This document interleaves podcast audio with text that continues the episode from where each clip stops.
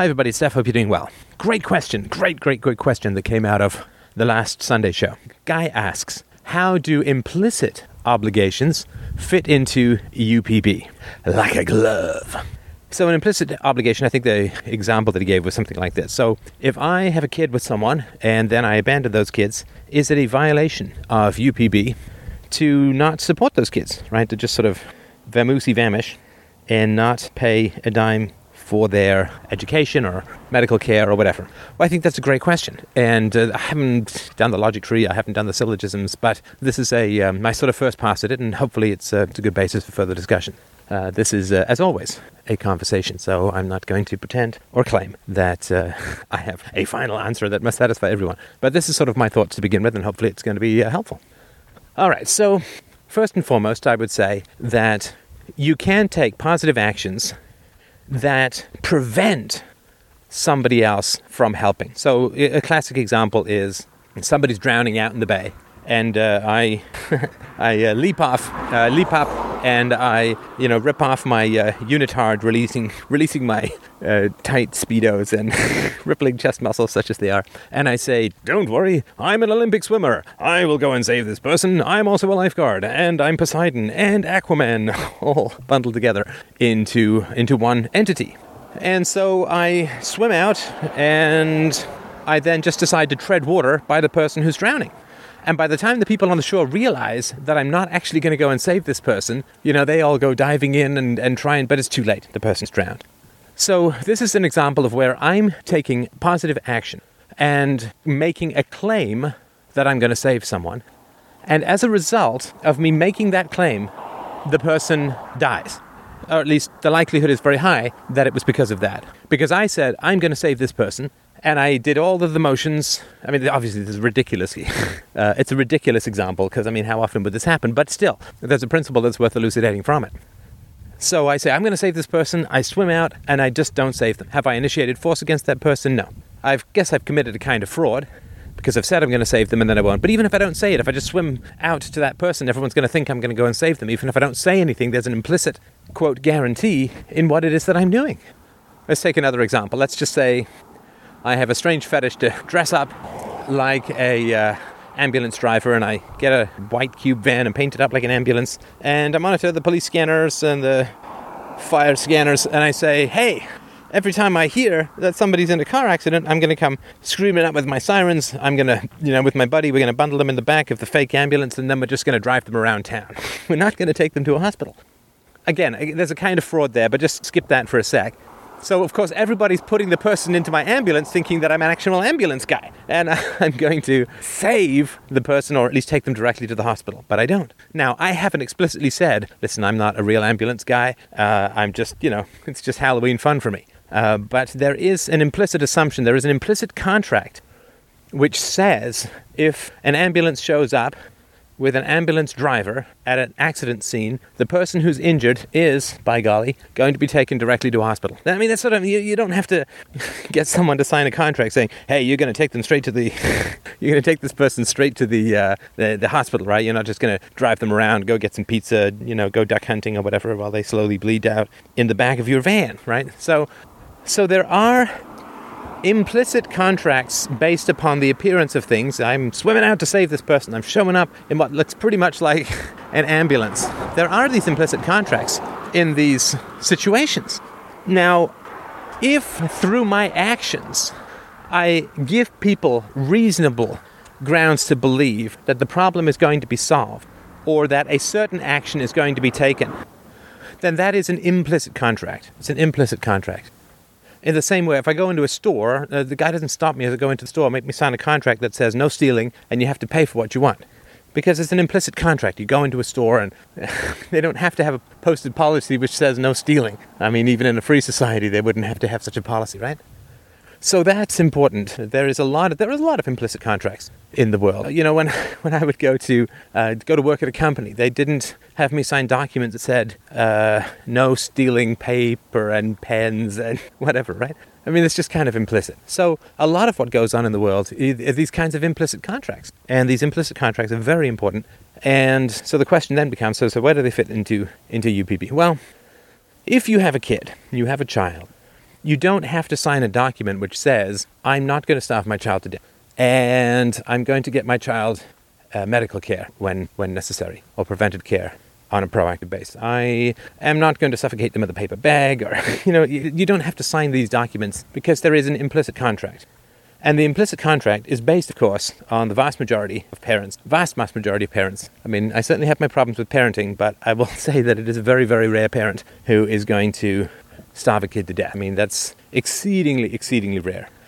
So there is an implicit contract. So if you have a baby and you take that baby home from the hospital, there is an implicit contract which says this baby is going to be taken care of. Now, if you say in the hospital, I am not going to take care of this baby, then, you know, at present, social service gets involved and the kid goes up for adoption or whatever it is, because you've openly stated a deviation from the vast majority of other parents, right? So the default position is parents will feed and take care of their children, right? Eh, good.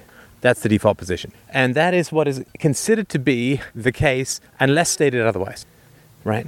So if you uh, if you uh, you go to a deli, there's a whole bunch of stuff behind glass with numbers on it and dollar signs and prices, and then there may be just a you know, little white styrofoam cup which has uh, some food in it, and it doesn't have a price on it, and no one's going to arrest you for taking a sample because you assume that it's samples, right? So everything you have to pay for, except for you know that which is marked out, either says sample or whatever, there's little toothpicks in it or whatever.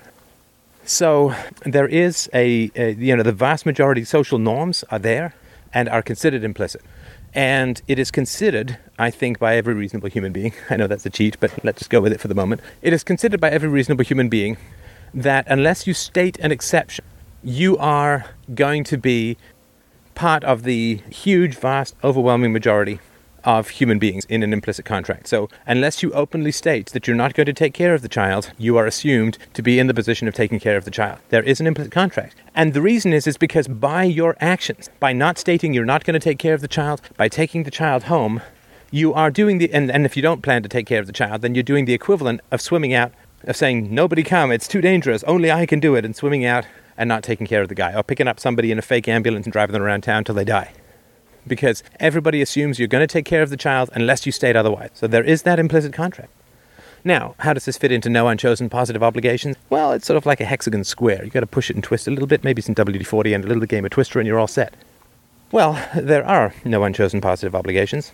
But if you have a child, uh, you know that the child cannot take care of himself or herself, and therefore you um, uh, you are accepting a uh, it's a positive obligation and say, well, but what if there was an accident and the condom ripped and this and that? Well, that's uh, that's the nature of the beast. There's no 100% birth control except abstinence, unless your name happens to be Mary.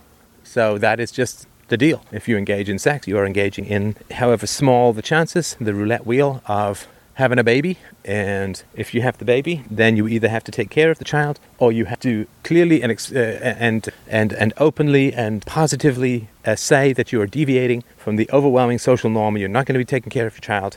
And then you have to hope that someone is going to pick up that child for adoption. Now, if nobody picks up the child for adoption, then you um, you must take care of the child, of course, because the child can't take care of itself, and you voluntarily brought the child into. Right? So if you have some, you know, so you go, sorry to use this analogy, but you buy some dog, and then you take the dog home, you find that you don't like the dog. Well, then you can get somebody else to take the dog. But if nobody else is going to take the dog, uh, you can't just kill it.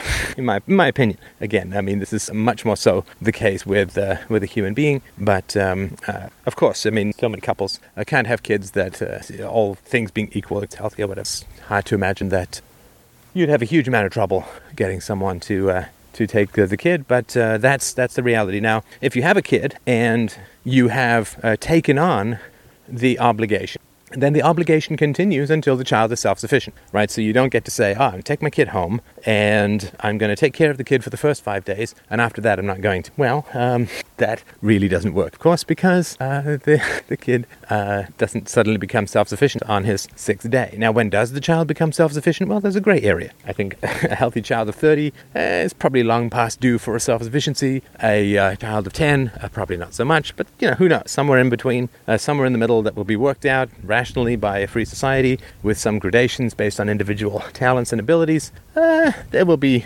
some way to work this out. But a, um, a parent, when they take on the implicit obligation of having children, of, of paying for the child, they then have to do that until the child becomes self sufficient as, as an adult. Or they have to clearly express it. They're not going to do that in the hope that somebody else will, will take it over. So, uh, as far as this goes, uh, there is, if you have a child, then you are taking on an obligation. You are creating and taking on an obligation. And that to me is, uh, yeah, it's a contract. Now, are you signing a contract with the child? No.